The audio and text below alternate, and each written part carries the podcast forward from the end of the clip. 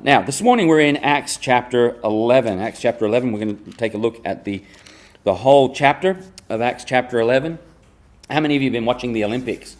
Seen bits and pieces of it? It's a, I think it's a bit hit and miss with people this year. It's a, it's a weird one.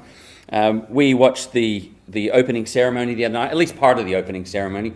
The girls got all caught up in watching the, the parade of nations and seeing how everyone was dressed in the different places and trying to figure out where that country was and uh, what, what it was like.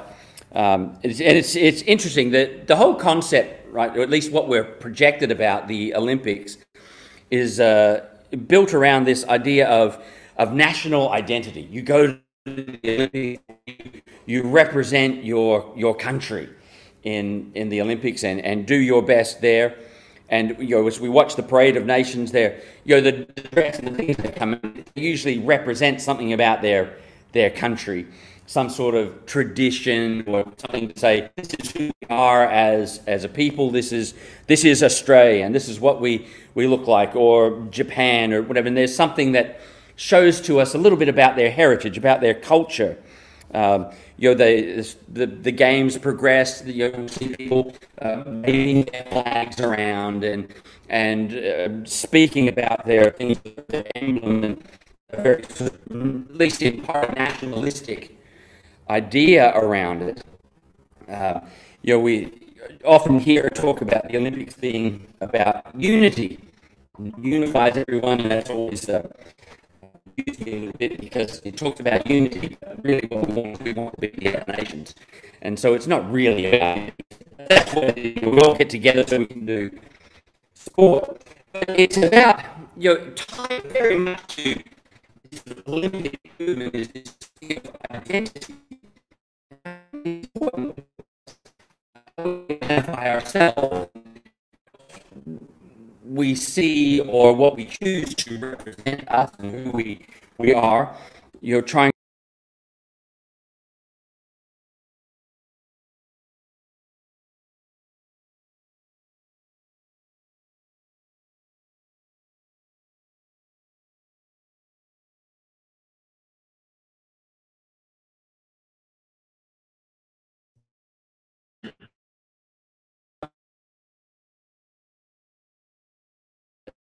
So you thought about what our identity was. We're not.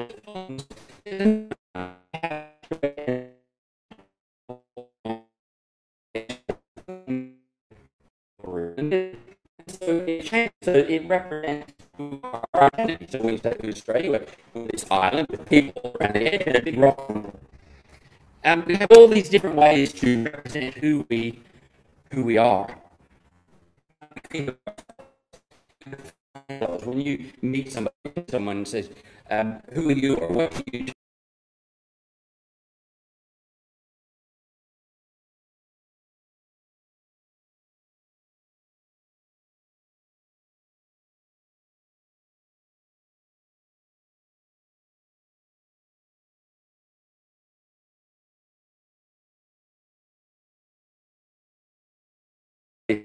do? Says in now the apostles and brethren who were in Judea heard that the Gentiles had also received the word, of course, referring to Cornelius.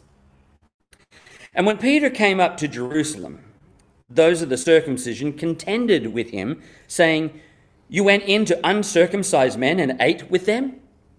But Peter explained it to them in order from the beginning, saying, I was in the city of Joppa praying, and in a trance I saw a vision, an object descending like a great sheet let down from heaven by four corners, and it came to me. When I observed it intently and considered, I saw four footed animals of the earth, wild beasts, creeping things, and birds of the air. And I heard a voice saying to me, Rise, Peter, kill and eat. But I said, Not so, Lord, for nothing common or unclean has at any time entered my mouth. But the voice answered, You must not call common. It was every time, and all were drawn up again into heaven. At that very moment, men stood before the house where I was uh, having been sent to me from Caesarea. Then the Spirit told me to go with him, doubting nothing. Moreover, these six brethren accompanied me, and we entered the man's house. And he told us how he had seen an angel standing in the house, who said to him, Send men to Joppa and call for Simon, whose surname is Peter, who will tell you words by which you and all your household will be saved. As I began to speak, the Holy Spirit fell upon them as upon us at the beginning. Then I, the then I remembered the word of the Lord. He said, John indeed baptized with water, but you shall be baptized with the Holy Spirit. If therefore, God gave them the gift, the same gift as He gave us when we believed on the Lord Jesus Christ. Who was I that I could withstand God? When they heard these things, they became silent, and they glorified God, saying, Then God has also granted to the Gentiles repentance to life. Now we jump back in time a little bit um, to just after the time of, of Stephen's death. Now, those who were scattered after the persecution that arose over Stephen traveled as far as Phoenicia, Cyprus, and Antioch, preaching the word to no one but the Jews only. But some of them were men from Cyprus and Cyrene, who, while they had come to Antioch, spoke to the Hellenists, preaching the Lord Jesus. Now, just a quick definition here the Hellenists there is a much broader word than it was back in Acts chapter 6. So it really speaks to Greeks who associated with the Jews. Uh, so Hellenists preaching Lord Jesus, verse 21. And the hand of the Lord was with them, and a great number turned to the Lord. The news of these things came to the ears of the church in Jerusalem, and they sent out Barnabas to go as far as Antioch. When he came and had seen the grace of God, he was glad and encouraged them all with all purpose of heart that they should continue with the Lord. For he was a good man, full of the Holy Spirit and of faith, and a great many people were added to the Lord. Then Barnabas departed from Tarsus to seek Saul. And when he had found him, he brought him to Antioch. So it was for a whole year assembled with the church and taught a great many people. And the disciples were first called Christians in Antioch. In these days, prophets came from Jerusalem to Antioch. Then one of them, named Agabus, there was going to be a great thing throughout all the world. It also happened in the days of Claudius Caesar. The disciples, each according to his ability, determined to send relief to the brethren in Judea. This they also did, and sent it to the elders by the hands of Barnabas and Saul. Our Heavenly Father, we thank you for this opportunity to come to your word. We ask, dear God, indeed, that it would not go forth in a fruitless manner, but it would achieve its purpose within each of our hearts this morning. Encourage us, bless us, and guide us. In Jesus' name, amen. You know, in, in this uh, episode, you know, we see here in verse 26, we find here that this is how we come to be called Christians. This is where that name begins. You know, if you were to ask and, and just go out and just randomly maybe ask your friends or people you know at work or even out on the street, ask people, what is a, a Christian? You get a very wide answer of what that would be. You know, before Acts chapter 10, and even to some degree now, but before Acts chapter 10, many would have defined what this Christianity was by just being a sect of Judaism. So it was kind of like being a Jew, but, but different um, for some. You know, some, you know, through the ages as the gospel has spread through the world, particularly into Europe, some identified it as a religion of the white people, um, being something that you know, England and the US didn't, and they were Christian. Um, for some, if you ask them what a Christian is, it's a, it's a code or it's a ritual to follow. You do certain things, you follow a certain plan, you keep rules, you try to be good and, and do good in life. And for some, that's, that's what it is. Some think uh, Christianity, if you ask them what Christianity is, that it's an archaic and bigoted worldview. The truth is that most people don't really know what a Christian is. They have their own ideas of what they think Christianity is based on how they've interpreted or thought about it, but most people don't know what it really is to be a Christian. For us, it's important because we started talking about identity before. For us To be a Christian is our identity, it's who we are. It's something to care about deeply, it's something we need to live boldly. To be Christian is an important part of who we are. What does it mean to be a Christian? Simply, Christian means a follower of Christ. That's why they gave it to him. Christianity is a follower of Christ. It was given as a term of derision. Ah, oh, these are the these are the followers of Christ. So it was a term of derision, but it stuck. And it stuck through the ages. And rather than, than the people of God shunning it and saying, oh, nah, it's a term of derision we don't want, we, we grabbed onto it. And we held it close, and we, it has become the name which, which most clearly describes who we are. And we, we've, we've loved that name Christian, Christ follower. It defines who we are so, so clearly. So, from our text this morning, as we look through Acts chapter 11, let's see three truths that are at the core of our identity as Christians. This isn't a, a deep or profound thing, it's all right here. And just like last week when we saw Cornelius, it's a, it's a simple, it's a straightforward thing, but it takes us back to the fundamentals, the foundations of who we are. What is it to be a Christian? Reminds us of the, the, the great joy we can have to say, I am a Christian, even when it's meant as a term of being derogatory. So, firstly, Christians are transformed with Christ's peace. Christians are transformed uh, with the Christ peace. Peace from Christ. We step back a little bit into chapter 10 where we had Cornelius. The, the message that comes from Cornelius and his family in verse 43 is To him all the prophets witness that through his name, whoever believes in him will receive forgiveness of sins. As Peter is recounting that, he says in verse 17 of Acts chapter 11, If therefore God gave them the same gift as he gave us when we believed on the Lord Jesus Christ, who was I that I could withstand God?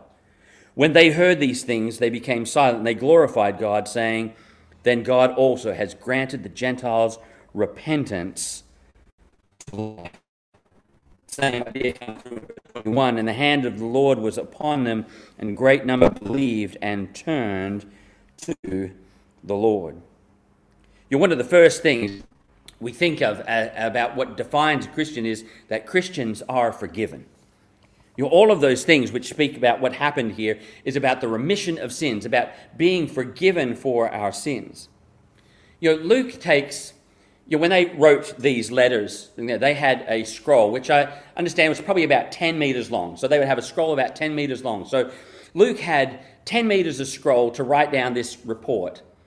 And he used precious space in that scroll to record this event three times. Three times he tells us the same thing. It comes twice in chapter 10 and once in chapter 11, where Peter tells us what happened at the house of Cornelius.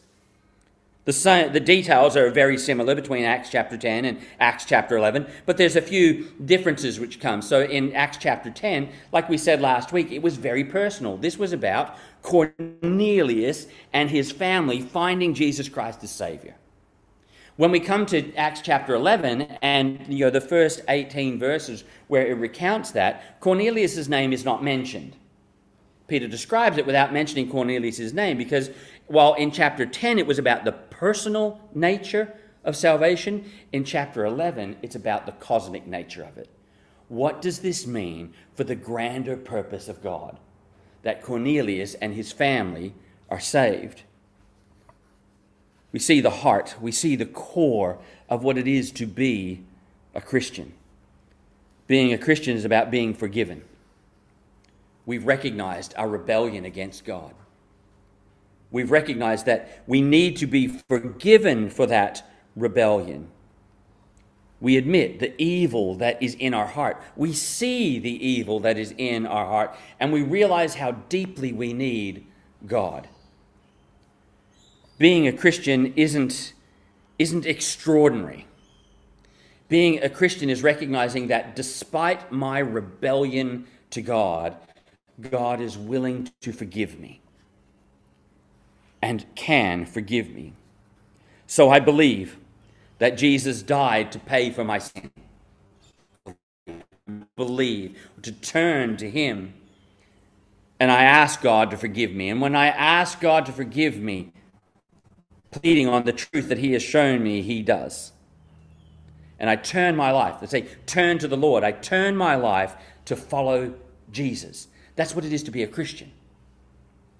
I follow Jesus to salvation. I turn from my own way, my own rebellion, my own wickedness, and my own evil, and I follow Jesus to salvation. Acts chapter 10 and Acts chapter 11, as we, we come here, is showing us that forgiveness is available for all people, for everyone. But not only does it tell us that Christians are forgiven, but we see also here as it's described for us that Christians have life.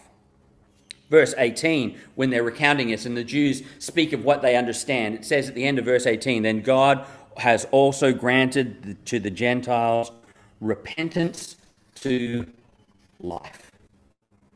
Repentance to life. That repentance, as we seek God for forgiveness, brings us into life eternal. What is this life? It's not just existence, or, and it's not just to live forever. In John chapter 17, Jesus tells us what it means to have eternal life. He says, And this is eternal life, that they might know you, the only true God and Jesus Christ, whom you have sent. It's about being brought into a relationship with the God that we have refused before, God that I offended, the God that I rebelled against, forgive me, and opens his heart to me and accepts me in as one of his. Above all else, a Christian is one who has followed Jesus to salvation from sin there is no more condemnation. Paul says in Romans chapter 8 and verse 1 no condemnation to those who are in Christ Jesus. Your Christians are transformed with Christ's peace because we have peace from Christ. Follow him to salvation, but we also have peace through Christ. Verse 18, and you know, as we look at this, really, I'm, I'm focusing just a couple of verses to express some of this, but verse 18 really is a wonderful verse as the Jews respond to what's taking place in Gentiles. Your Christians have peaceful relationships. Christians, being forgiven and following Jesus, it becomes our greatest identity. It identifies us not just as a person, but as a people. It doesn't just define me, but it defines who we are as Christians. I love the response that's given here. Peter goes through and he tells them, because they, they say to him, Pete, you ate in a Gentile's house? So that's the first thing they think of, is that he ate with Gentiles. And Peter says, No, let me tell you what happened. And he goes through and he tells them exactly what happened and, and how it worked. And their response is, Well, if God's forgiven them, we accept them. That's verse 18. Peter tells them, and they said, well, we can't argue with that. If God has accepted them and forgiven them, then they're family. That's who they are. They are with us. Doesn't matter who you are or where you come from. If Jesus has forgiven you, then you are my brother or my sister. No matter where you come from. You know, there's a lot of talk these days about different ethnic groups being reconciled together. The real answer to that is the gospel That we become, it doesn't matter who you are or where you're from or, or what background you have. Christ makes us one. We follow Christ together. Christians have a peaceful relationship. We are brought into a relationship with others through Jesus Christ. But Christians also pursue peaceful relationships. You know, this began, the reason Acts chapter 11 repeats what happened is because uh, when the Jews first hear about what happened with Peter in Caesarea, they are worried and they are concerned and they're a little bit irritated that Peter has been in a Gentile's home and has been eating with them and, and celebrating with them and talking to them. And they have the same issue that Peter had at first with, with this. You remember when Peter first saw the vision and he sees it come down and God says, kill and eat. And Peter says, no, I can't do that. And he wrestles with it and he struggles with it. And they're having the same problems, having the same issues. But, but God, all these years we've been following your law, we've been doing what you ask, and now you're saying it's different? It's not really different. And they had to figure that out and had to come to grips with that. In their heart, the Jews wanted to accept the Gentiles. They did. That's why they opened their heart to them. But they've got a lot of old habits and a lot of old beliefs they're going to have to deal with and put aside to come to that.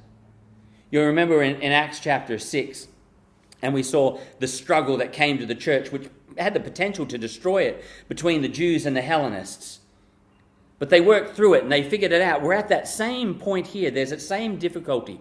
What do the Jews do now that, that God is showing that He is blessing and His salvation is reaching out to the Gentiles? What do we, what do, we do with that? The, the potential here for disaster, again, is great.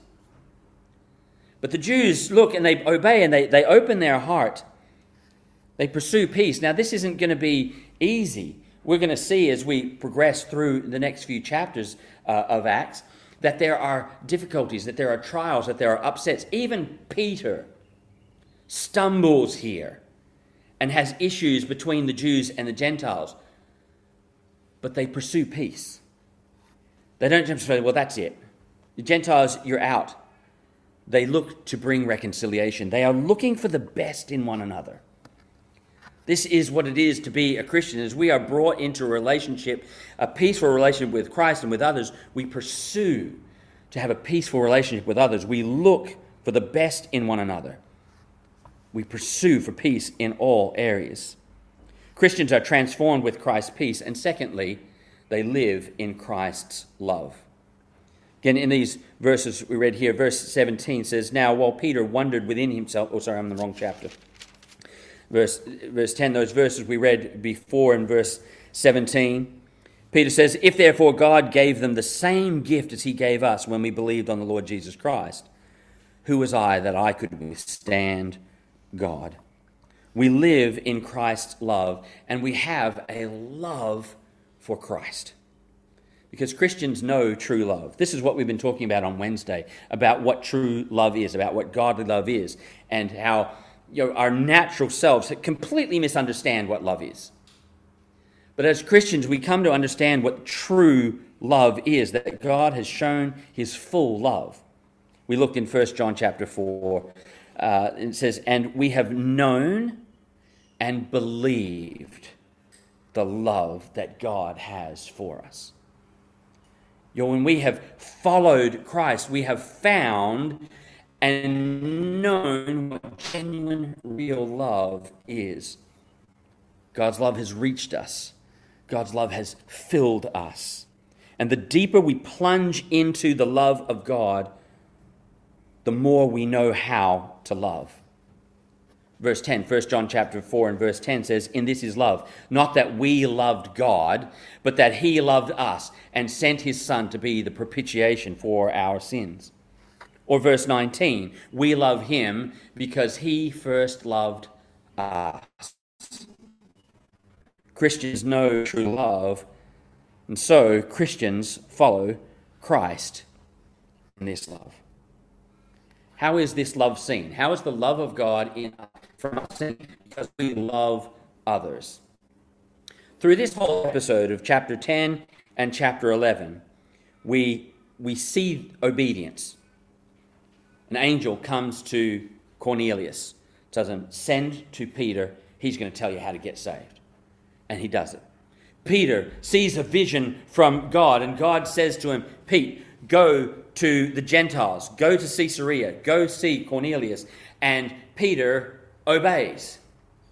And then we come into chapter 11, and Peter relays what took place in, in Caesarea to the Jews. And the Jews say, well, we're not going to fight God, and they obey. And they go, and then we come to, uh, to the, the end of chapter 11, and we see we see Barnabas, and Barnabas travels out, and he because they hear what's going on to the north of them in, in Antioch. And Barnabas goes and he looks and, and he teaches and he, he guides and he says, This is we do. They just keep following, they just keep obeying. We love Christ, and because we love Christ, we do what he asks. We obey and we accept who is there. Peter struggles with God at first, but he obeys. And the Jews struggle with God at first, but then they obey. The heart of one who believes and who has believed God for salvation is the heart of obedience. Jesus said it this way He says, If you love me, keep my commandments. If you love me, do what I say, obey. And this is exactly what we see happening here. They show the love that God has given to them by obeying Jesus Christ. We love God with all of our heart, with all of our soul, and with all of our mind, and then we love others as we love ourselves. Christians follow Christ in loving obedience. We have a love for Christ, and because we love Christ, we will obey Christ, but we also have the love of Christ. As we come to the last part of our text in chapter 11, says in verse 27 And in these days, prophets came from Jerusalem to Antioch. Then one of them, named Agabus, stood up and showed by the Spirit that there was going to be a great famine throughout all the world, which also happened in the days of Claudius Caesar. Then the disciples, each according to his ability, determined to send relief to the brethren dwelling in Judea. This they also did, and sent it to the elders by the hands of Barnabas and Saul. Christians choose to love. Christians choose to love. This, this moment, this whole passage, which deals with the relationship of the Jews to the Gentiles in Christ, it's a very powerful moment for the Jews. They don't grudgingly accept the Gentiles as believers. But verse 18 says they glorified God. When Barnabas goes to Antioch to see the Gentiles there, he was glad to see what God had done. Christians choose to love. They give God glory and they choose to love them. They may have had mixed feelings and, and difficulties, but they chose. You know, I imagine when they heard Peter say, No, look, this is what God has done, and, and this is what God is doing. And they go, well, yeah, well, of course, we'll love them. I'm sure there were, were mixed feelings, and there were probably some among them going, Well, how is this going to work? How are the Jews and Gentiles going to relate? Are, are we going to be. I'm sure there's a whole bunch of things going through their mind. But godly love isn't about how I feel. I choose to show the goodness of God. I choose to give God's goodness and His love to those around me. It's an act of the will, and that's important when difficulties arise. See, because at this moment, when at this moment they chose to love the Gentiles, later, when there's difficulties between them and there's, there's clashes of culture and there's clashes of ideology, because they chose to love here, when it comes to the difficult time, they're willing to work through it. Show the love for one another. Because Christians choose to love, Christians act in love. This isn't just a one way street. So, you know, I've talked a lot about how the Jews have chosen to love the Gentiles and how the Jews have accepted the Gentiles in as Christians. But it's not just one way street where the Jews have to meet the, the Gentiles. We find at the end in those last verses we read that it goes the other way. Remember, it was in Antioch where we first became Christians, called Christians. One of the beauties of the name Christian is it now gives them a new united identity. it's, it's no longer seen as just a sect of Judaism. So, this, this belief, this people of the way, it's not just now these people who follow some Jew and is some sort of part of Judaism, but now they have a name given to them which doesn't just speak of something in Jerusalem, but it speaks of all of them. It's name binds them together. Christ followers. Jew, Gentile. We are Christian. Now they are Christian. Anyone who gives their life to follow Christ is a Christ follower. There's a famine that comes to the land, and the famine affects a large portion of the Roman Empire. But history tells us that it affected the areas around Jerusalem and Israel especially hard. So they had a particularly difficult time during that famine. And here, the Christians in Antioch, the Gentiles in Antioch, are the ones who show love to their sisters in Jerusalem. Goes both ways. They show love. This is exactly what, what Paul had been speaking about when he wrote in, in Ephesians chapter 2. It says, For he himself, that is Jesus Christ, is our peace who has made both one and has broken down the middle wall of separation, having abolished in his flesh the enmity, that is, the law of commandments contained in ordinances, so as to create in himself one new man from the two, thus making peace. That is, there is no Jew and Gentile, there is Christian. And that he might reconcile them both to God in one body through the cross, thereby putting to death the enmity and he came and preached peace to you who were afar off, that's the Gentiles, and to those who were near, that's the Jews. For through him we both have access by one Spirit to the Father. Doesn't matter where you're from or what you are, there is one. There is Christian. There's not Jew, there's not Gentile, there's not the Spirit for the Jews and the Spirit to the Gentiles, but in the one Spirit we are a people of God. We are followers of Christ. Christians are transformed with Christ's peace, live in Christ's love, and finally are filled with Christ's joy. Firstly, the joy of seeing Christ's work. Verse 18, we've read a number of times where it says that when the Jews heard, they glorified God. Verse 23, it says, speaking of Barnabas, when he came and had seen the grace of God, he was glad.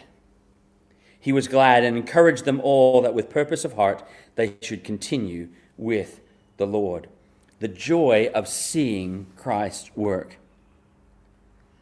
Barnabas comes to Antioch and he sees the grace of God. He recognized God's grace. Christians recognize God's grace because we know what it is. We've experienced the grace of God. Barnabas wasn't sent to Antioch out of jealousy.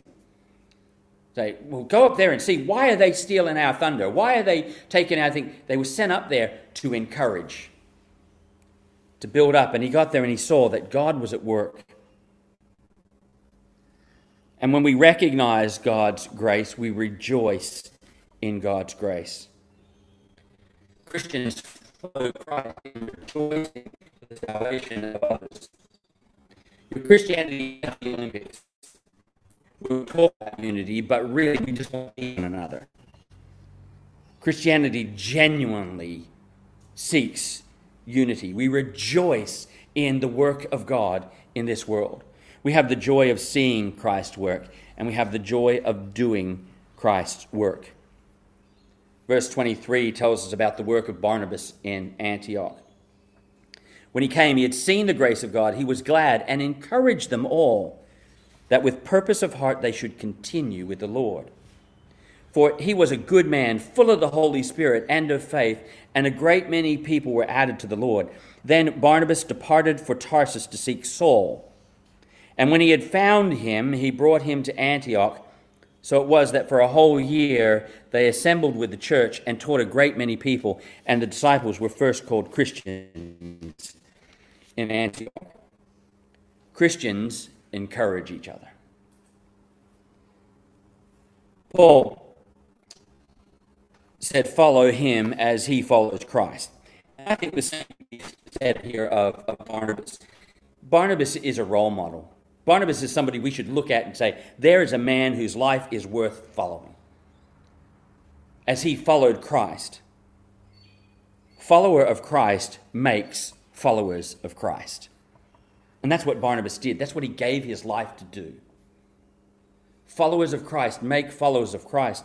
Romans chapter 1 and verse 16 says, For I am not ashamed of the gospel of Christ, for it is the power of God to salvation for everyone who believes, for the Jew first and also for the Greek. Being a Christian isn't something to be ashamed of. When somebody calls you a Christian and, and they, they may do it in a derogatory term or, or to identify you with something that it isn't, grab hold of that and say, Yes, that is who I am. It's not something to hide from. Even today, it's used in derogatory ways, but live it with boldness. Encourage each other to live and to learn the way of Christ. Christians encourage each other and Christians strengthen each other. You know, he had spent time there in, Bar- in Antioch, it says in verse 23, that they should continue with the Lord, teaching them what it is to be a Christian. But then he goes, This is, this is too much for me.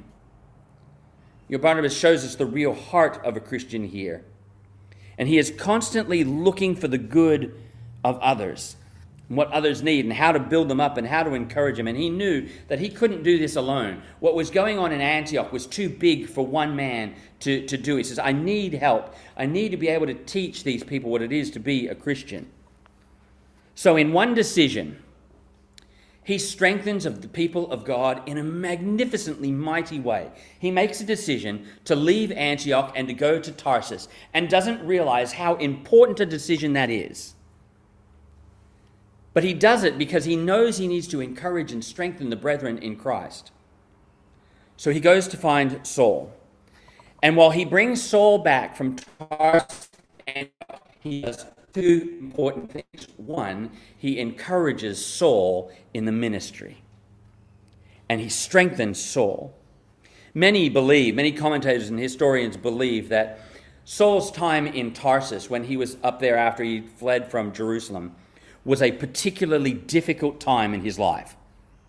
There are a number of places that he writes through the epistles about beatings and sufferings and loss, which don't seem to fit anywhere in his travels or anywhere else. They seem to fit here in this time of Tarsus.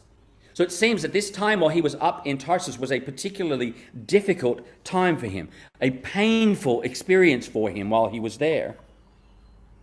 He suffered painful persecution, and probably, uh, many suggest that Philippians 3, verse 8 suggests this too. Probably while he was in Tarsus, he was being rejected by his family. You remember, his father was a very strict Pharisee. So he's probably, when he says, I lost all, Tarsus is probably a very difficult place for him where he has lost everything, which may be the reason why, in verse 25, it says that he went to seek Saul. That word seek means to look diligently, that it was hard work. So it seems Saul was not easy to find. So he went looking for him, to find him. The result of his service, the result of bringing Saul back to, to Antioch, was one Saul is strengthened and encouraged in the ministry for what God had called him to do, but also the people of Antioch are strengthened. They spend a year there teaching, encouraging, strengthening, and this church in Antioch becomes one of the strongest churches. Becomes a missionary church. It becomes a great church in the history of Christianity as they seek to do what God wants them to do. By following Christ, they strengthen others to follow Christ. To be a Christian is to follow Christ and to be characterized by love, joy, and peace. I am a Christian. That is, I follow Christ. Above all else in my life, that is who I am. I am a Christian. I have followed him to salvation and forgiveness of sins I have followed him to a life of peace. I have followed Jesus to a life of love. I have followed Jesus to a life of joy. Don't, don't let anyone, don't let this world, don't let anyone intimidate you about your identity. Don't be afraid. People ask you, say, I am a Christian, and let me tell you what that means. Don't be intimidated by it. Joyfully bear the name of Christ. Be thankful for what it means. Follow Christ so that you can lead others to follow Christ. Christ followers make Christ followers. Well, maybe this morning you've misunderstood what Christian is. Maybe you thought it was doing good or, or, or going to church or keeping rules or any of those things. Today you've heard it's much more than that. so much more rich than that. Christian doesn't mean that we're better than anyone. It means we've realized that we need Jesus. And we will follow Jesus. So we'll seek his forgiveness and follow him. Let's pray. Our Heavenly Father, I thank you for these, these believers which teach us so, so much, these, these Christians. And Lord, for a, a name which describes who we are, which gives us an identity, which doesn't just identify us with you, but with your people here right now. And not just with your people here right now, but it identifies us with the church at Antioch. It identifies us with Saul and with Barnabas and with Peter, because in the one spirit, we are all your people. We are a people who follow you. And so, dear God, let us follow you with confidence and certainty and boldness. And let that confidence that we live with encourage one another to live to follow Christ and to reach out to find others to follow Christ. We thank you, dear God, that you have given us an identity which is matchless in its wonder, glorious in its privileges. Thank you in Jesus' name. Amen.